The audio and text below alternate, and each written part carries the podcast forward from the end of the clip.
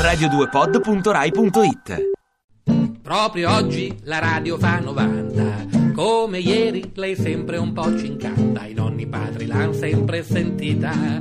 Ed ogni giorno è nella nostra vita. Ricordo l'uccellino fischiettava.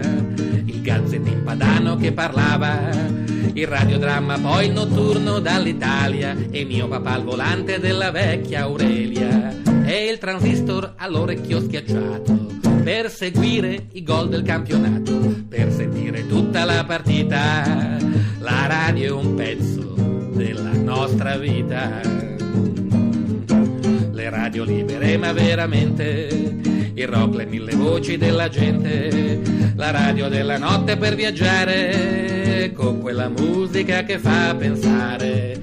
Proprio oggi la radio fa 90 come ieri lei sembra un po' ci incanta, i nonni padri l'hanno sempre sentita ed ogni giorno è nella nostra vita, è nella nostra vita, è nella nostra vita.